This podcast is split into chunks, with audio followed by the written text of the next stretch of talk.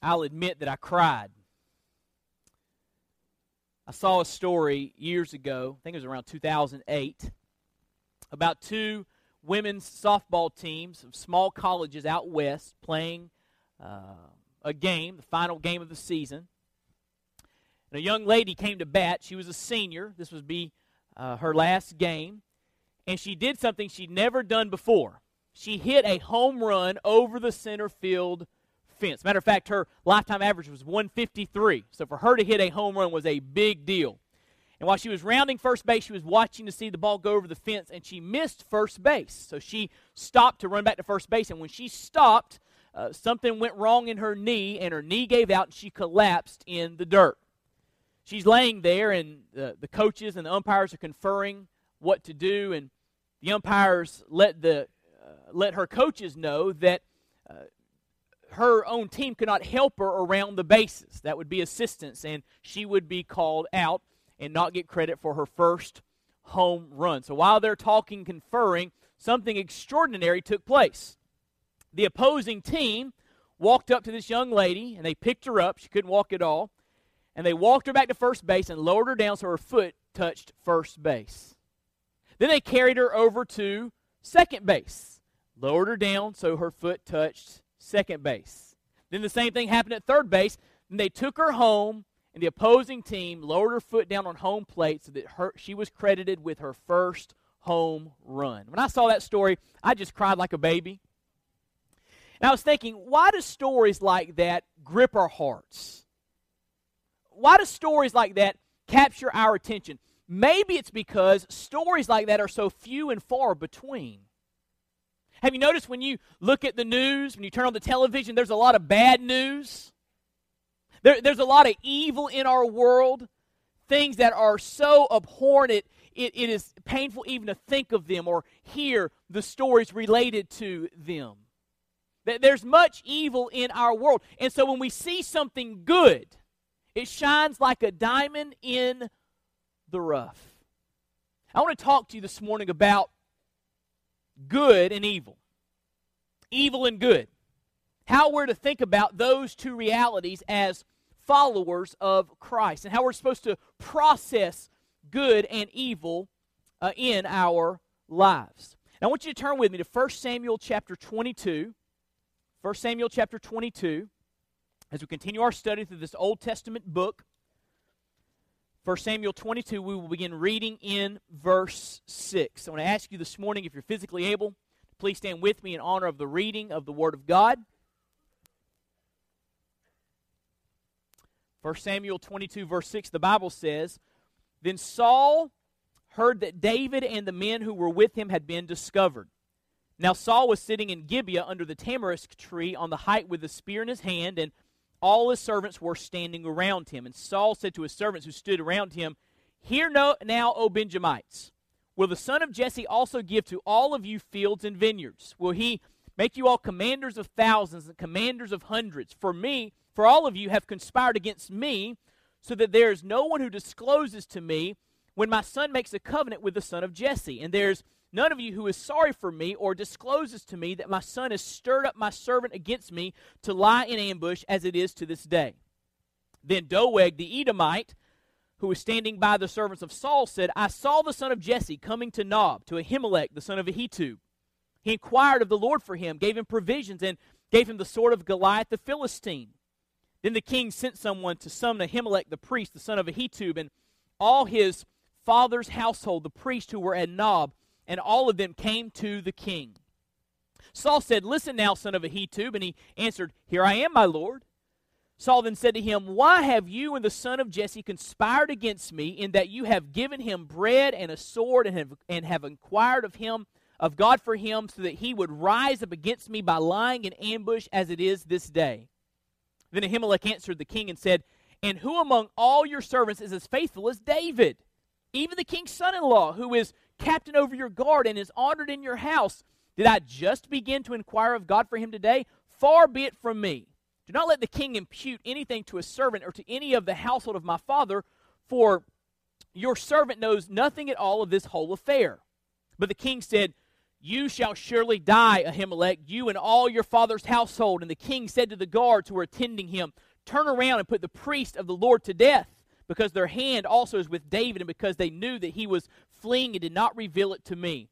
But the servants of the king were not willing to put forth their hands to attack the priest of the Lord. Then the king said to Doeg, you turn around and attack the priest. And Doeg the Edomite turned around and attacked the priest, and he killed that day eighty-five men who wore the linen ephod. And he struck Nob, the city of the priest, with the edge of the sword, both men and women, children and infants. Also oxen, donkeys, and sheep he struck with the edge of the sword. But one son of Ahimelech, the son of Ahitub, named Abiathar, escaped and fled after David. Abiathar told David that Saul had killed the priest of the Lord. Then David said to Abiathar, I knew on that day when Doeg the Edomite was there that he would surely tell Saul, I have brought about the death of every person in your father's household. Stay with me, do not be afraid, for he who seeks my life seeks your life, for you are safe with me. Let's pray together. Father, we come to you in Jesus' name, and we ask you to draw near to us in this moment. Lord, would you by your Spirit take your word and apply it to our hearts? I pray that you would transform us. I pray that you would help us to become more like Jesus in these moments. I pray that you would glorify yourself through your word and speak to us in mighty, mighty ways. Lord, establish my steps in your word, for we ask and pray it in Jesus' name. Amen. Thank you. You may be seated. As we've journeyed through First Samuel, we have seen that the Lord named the first king of Israel. Uh, his name was Saul, but Saul proved to be uh, an ungodly leader, and so the Lord took the kingdom away from Saul and gave it to a man after his own heart, a young man named David. But after the Lord anointed David to be the next king, there was still a period of time when Saul was sitting on the throne, recognized by Israel as the king. David's time had not yet come. And during that period, Saul grew insanely jealous of David and begins to hunt him down, uh, attempting to murder him, to, to, to take his life. And we've seen that story unfold in the previous chapters of First Samuel. Well, last week we saw that David, on the run from Saul, comes to Nob, where the priests were, and comes to the chief priest Ahimelech and says, listen, I need some help, I need some food, I need some sustenance. And the priest gave him bread. And also, the priest gave him Goliath's sword, so he had a weapon to protect himself uh, in the future. And the priest helps him out on that day. Well, we saw a bit of foreshadowing in chapter twenty-one, specifically verse seven, that said, now one of the servants of Saul was there that day, detained before the Lord, and his name was Doeg the Edomite, the chief of Saul's shepherds. And I told you last week, all I'm going to say about e- uh, Doeg is this: he's an evil dude. Well, this week we see Doeg's evil rise to the surface. We see the story um, unfold as Saul is angry and says, well, no one tell me where David is. Is everyone conspiring against me? And Doeg sees his opportunity. And you can almost see Doeg raising his hand. Oh, king, I know where David is. I was there on that day that he came into Nob, and I saw the priest give him bread and inquire of the Lord for him and give him a sword. And Doeg rats on David. And so Saul calls Ahimelech and his entire household and all the priests from Nob to his presence. And he says, because you've conspired against me, I'm going to kill you. And none of Saul's men, to their credit, want to kill them. They don't want to kill the priests who represent God until Saul looks at Doeg. He says, Doeg, I want you to kill these eighty-five priests. And he does it. And we peer into chapter twenty-two, and we are peering into the face of unadulterated evil. To see this man take eighty-five priests' life and then go to Nob and kill the men and women and children and, and infants. I mean, it is evil on display. And yet, as we look at chapter twenty-two and we journey into chapter twenty-three, we see some glimpses of good. And how are we to process all of the evil and yet the good? How, how are we to think through that? Well, I want to give you some, some thoughts as we walk through this passage. And I want you to see two contrasting themes in this passage. First of all, we see the troubling reality of evil. the troubling reality of evil. We see here that Doeg the Edomite kills these priests at the command of Saul. He murders these priests. Now, murder of anyone who's created in the image of God is a heinous crime. It is wrong. It is evil. But you have to have a seared conscience to, without thinking twice, kill these priests who represent the Lord.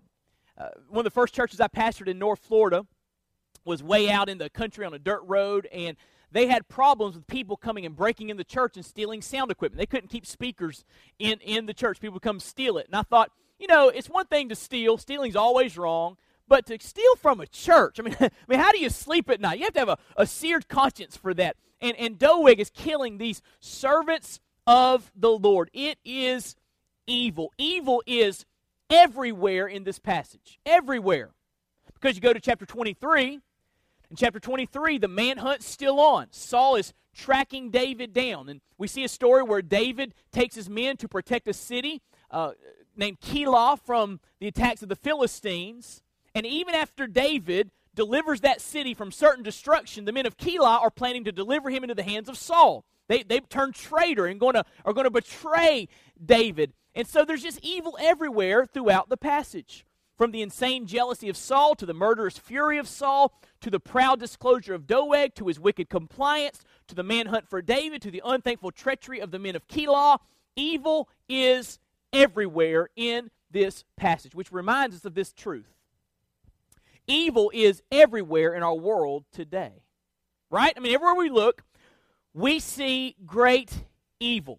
There's a story right now that has not been covered, interestingly enough, by many of the mainstream news outlets, but it, that's starting to change a little bit. But there's a doctor from a, a Philadelphia abortion clinic that is on trial right now. And as I read the story of what he's being accused of, I had to stop reading. It made me feel physically ill. I could not finish the article to, to, to read about the atrocities that took place in women's wombs and outside of their wombs. I mean, just just just just evil, evil things, horrific things. And I thought, oh, evil is so present in our world today. It is everywhere. And listen, we should not be surprised by evil. We shouldn't be shocked when we see something evil, because we live in a sin-cursed world, and we all are possessed by a sin nature. We all are ruined by the fall. We all have a proclivity, a propensity to do evil things, to do wrong things. We are depraved without God in our life. So we should not be surprised when we see evil in our world. But here's something I want to discuss for just a few moments. The presence of evil is often a major stumbling block that keeps people from believing in the God of the Bible. There are some skeptics that just can't understand how there is evil in the world, how there are stories like the one we read coming out of Philadelphia. They, they just can't. They can't reconcile that. You look at the, the wars and the, the genocide and, and all that's taking place, and they can't reconcile the evil in our world with the fact that there is a good, powerful God. As a matter of fact, their question goes something like this. How can there be an omnibenevolent, that means all good, and an omnipotent God, that means all powerful, and there still be such great evil? How can there be an omnibenevolent, omnipotent God, and there still be such great evil in the world today? The philosopher Epicurus said it like this: either God wants to abolish evil and cannot, or he can and does not want to, or he cannot and does not want to. If he wants to but cannot, he is impotent. If he can and does not want to, he is wicked.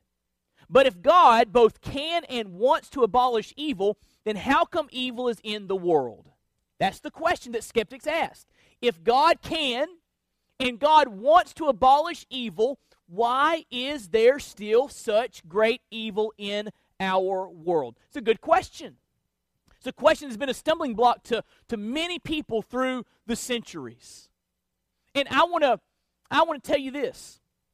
There are answers to these difficult questions. The Bible does give us some guidance as we think through answers to these questions. Matter of fact, this passage gives us some insight into the answers of these questions. So we talked about the troubling reality of good. I want to begin to try to unpack the, the answer to these questions by looking at the comforting reality of good. We've seen the troubling reality of evil. Now I want you to see the comforting reality of good.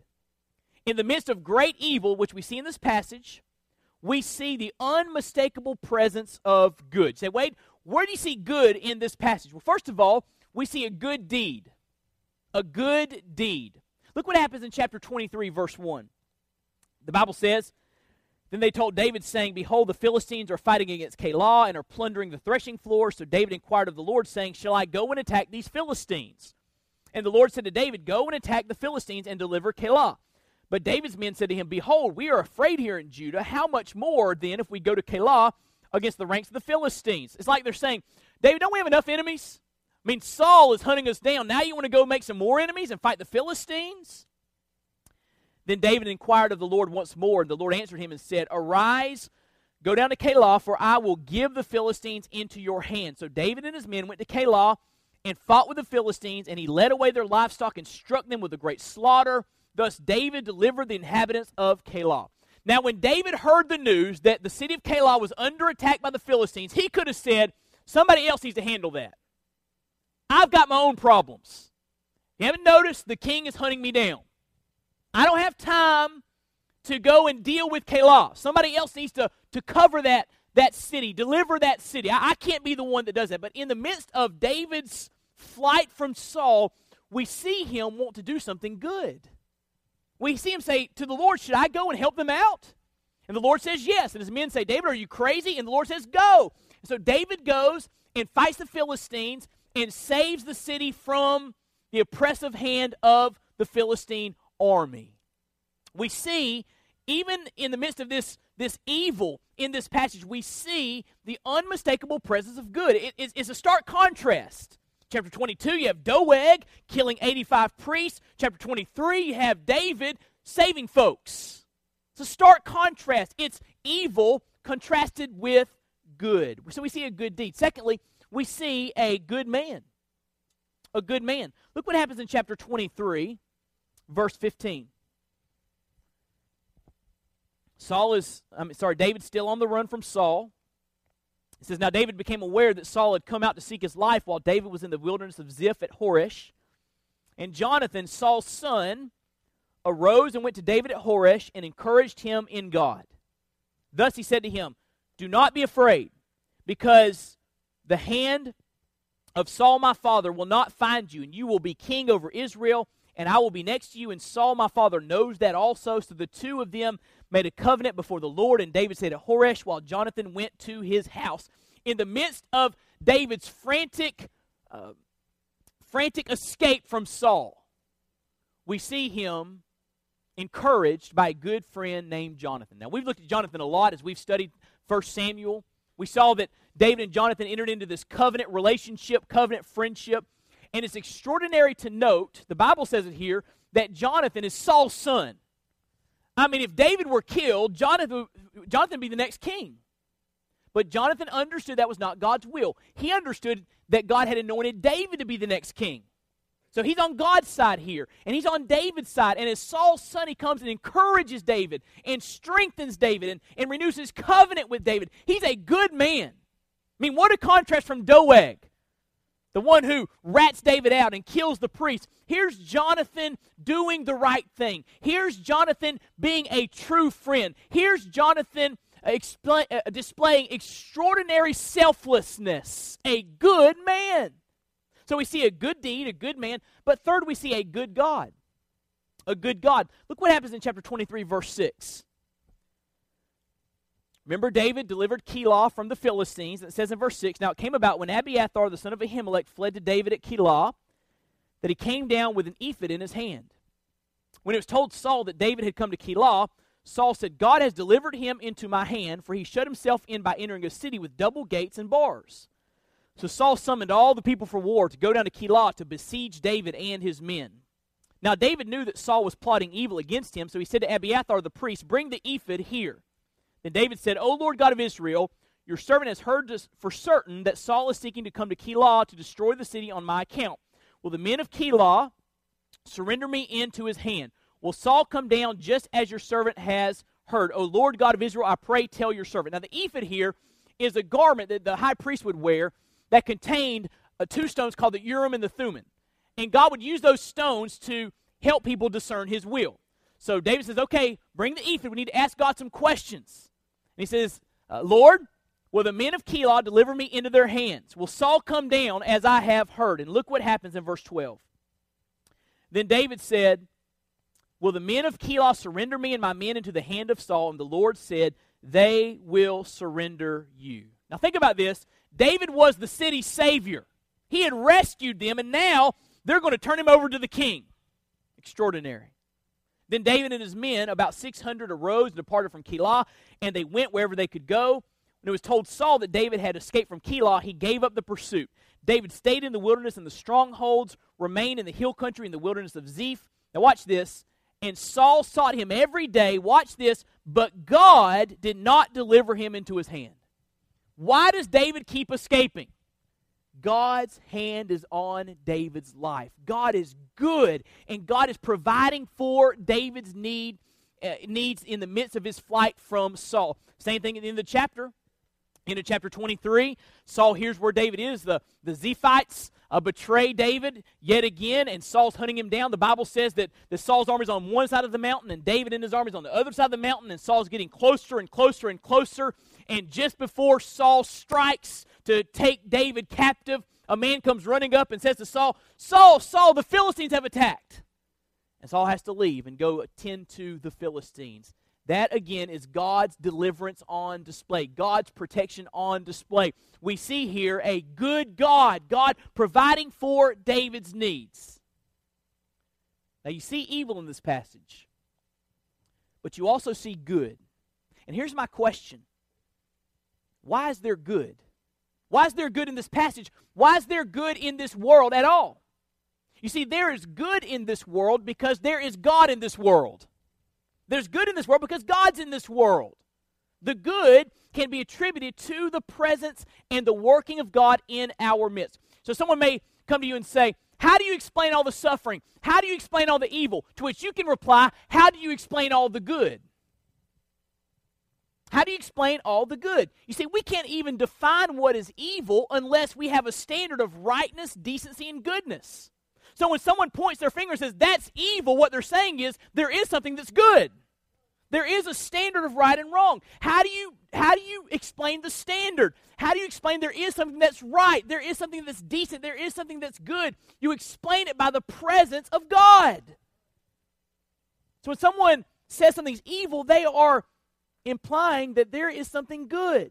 And that goodness can be explained by God. You see, God is the standard of goodness and rightness and decency of right in this world. Turn to Psalm fifty-two very quickly with me. I'm going to show you this. Psalm fifty-two.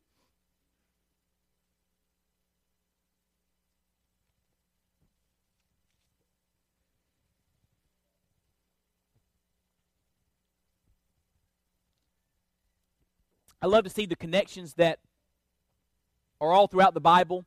And Psalm fifty-two is a psalm written by David. And look at the context in small letters right before verse one. The Bible says, it's a maskil of David when Doeg the Edomite came and told Saul and said to him, David has come to the house of Ahimelech. So the context of this psalm is the situation we just read about. So what does David have to say about all that transpired in chapter twenty-two? Look what he says in verse one. Why do you boast in evil, O mighty man? The loving kindness of God endures all day long. He looks at Doeg and says, you're evil. He looks at God and says, you're good. Your tongue devises destruction like a sharp razor, O worker of deceit. You love evil more than good. Notice both are there, evil and good.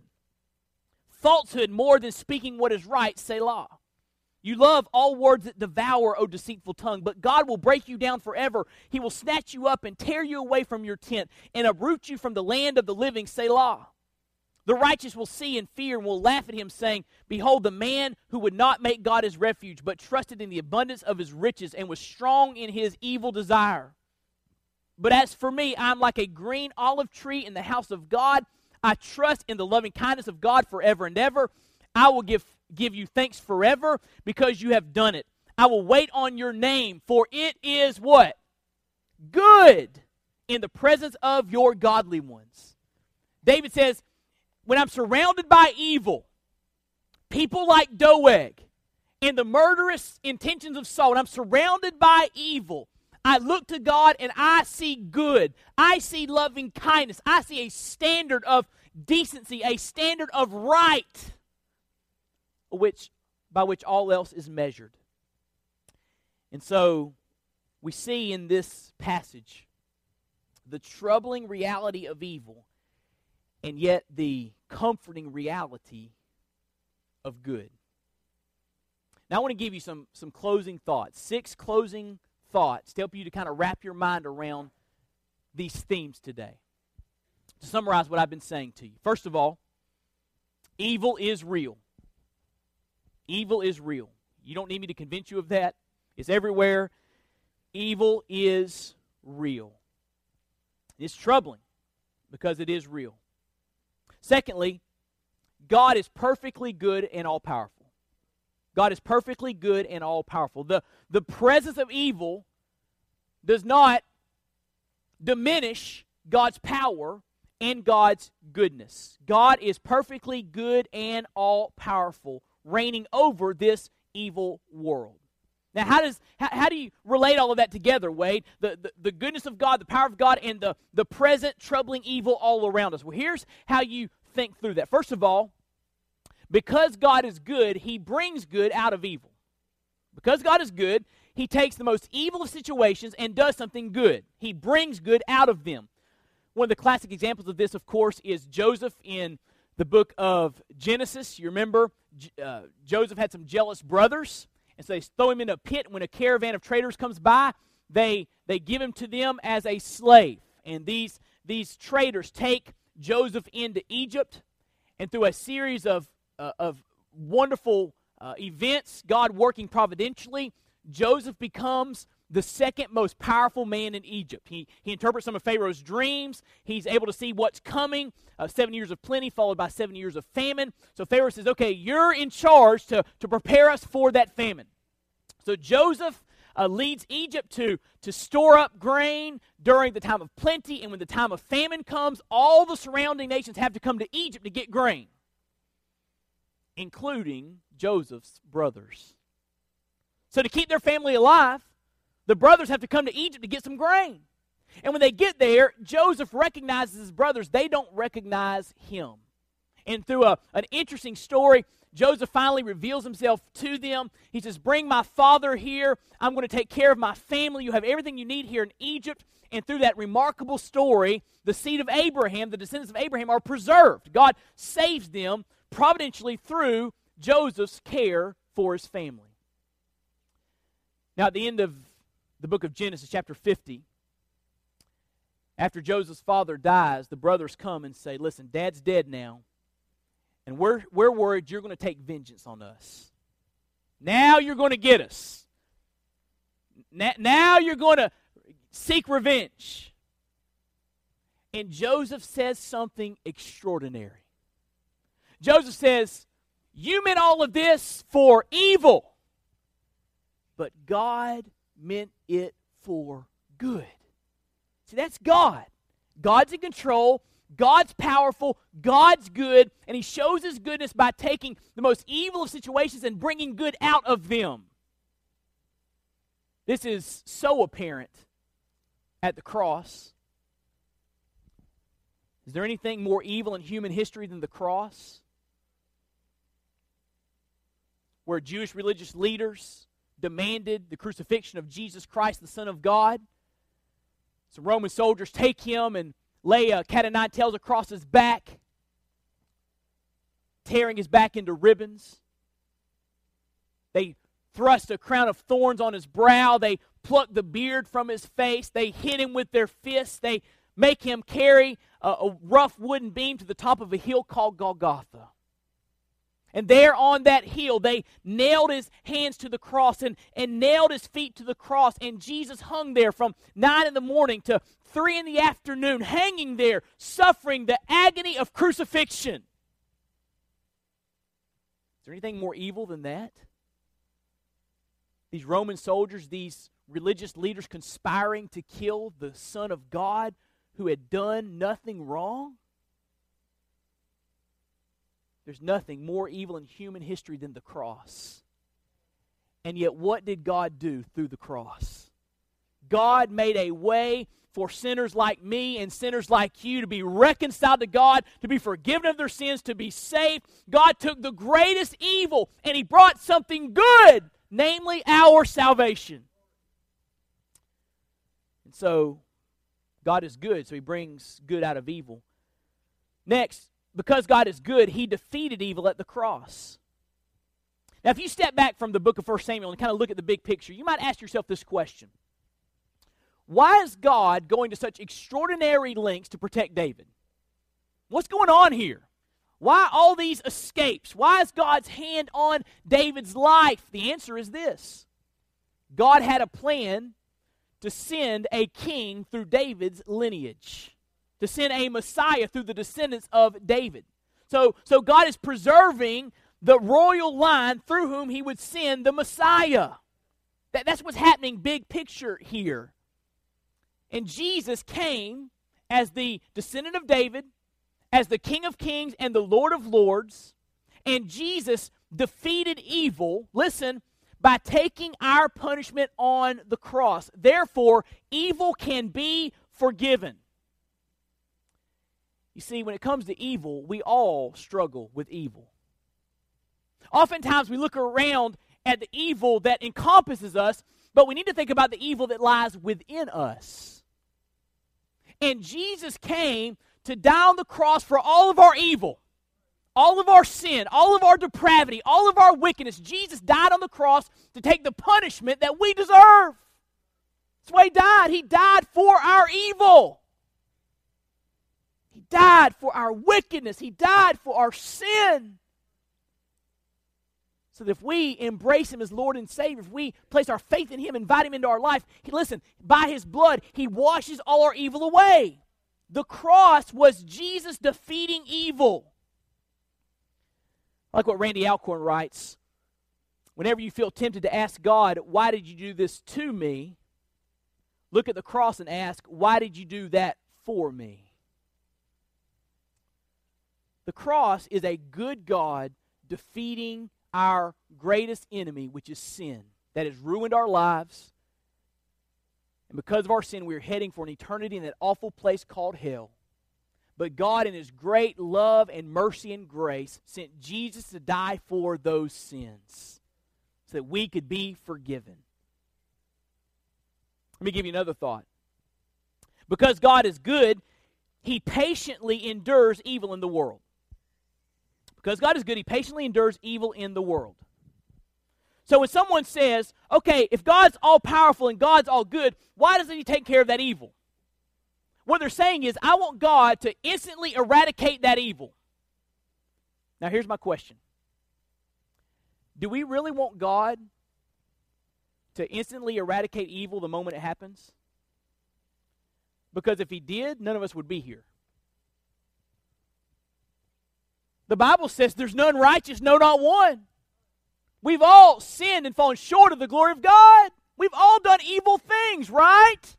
And if God instantly eradicated all evil, we would not exist. We would be in hell right now. So are we really wanting God to eradicate all evil? That instantly, is that what we're saying? That's not what we're saying.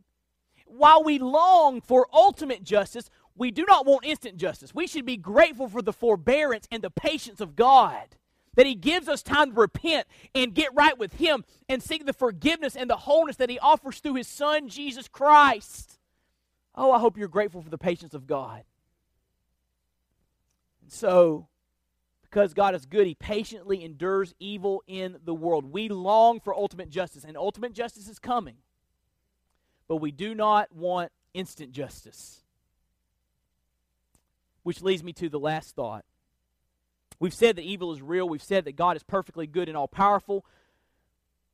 We've said that because God is good, He brings good out of evil. Because God is good, He defeated evil at the cross. Because God is good, He patiently endures evil in the world. But last, because God is good, He will completely eradicate evil.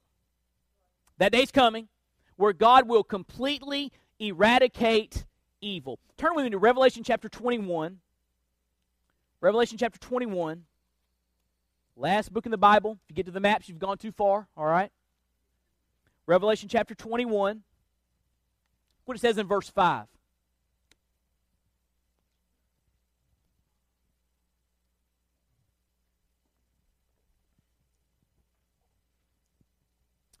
The Bible says, "Now he who sits on the throne said, 'Behold, I'm making all things new.'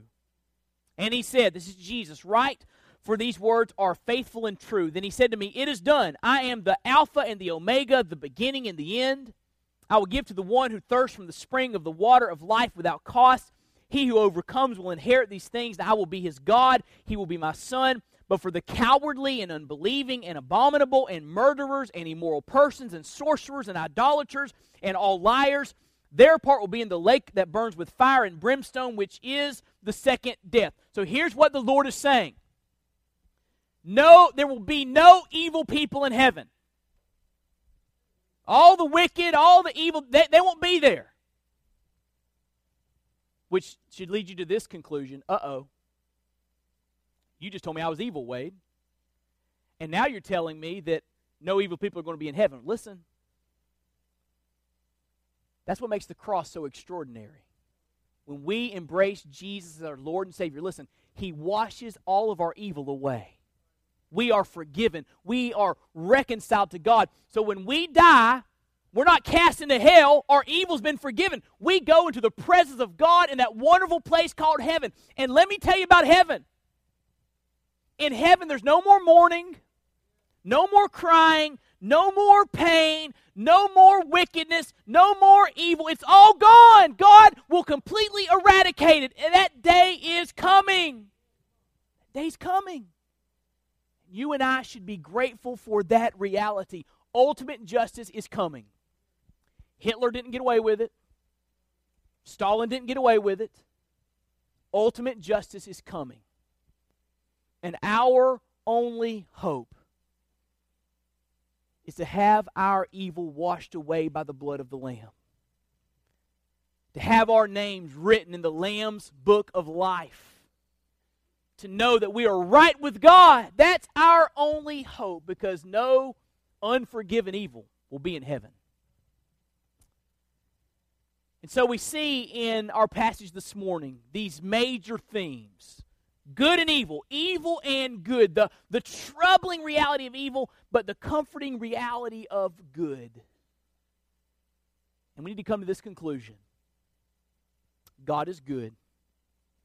God is all-powerful. And one day, ultimately, He will deal with the evil. We can rest in that reality. We can rest in Jesus.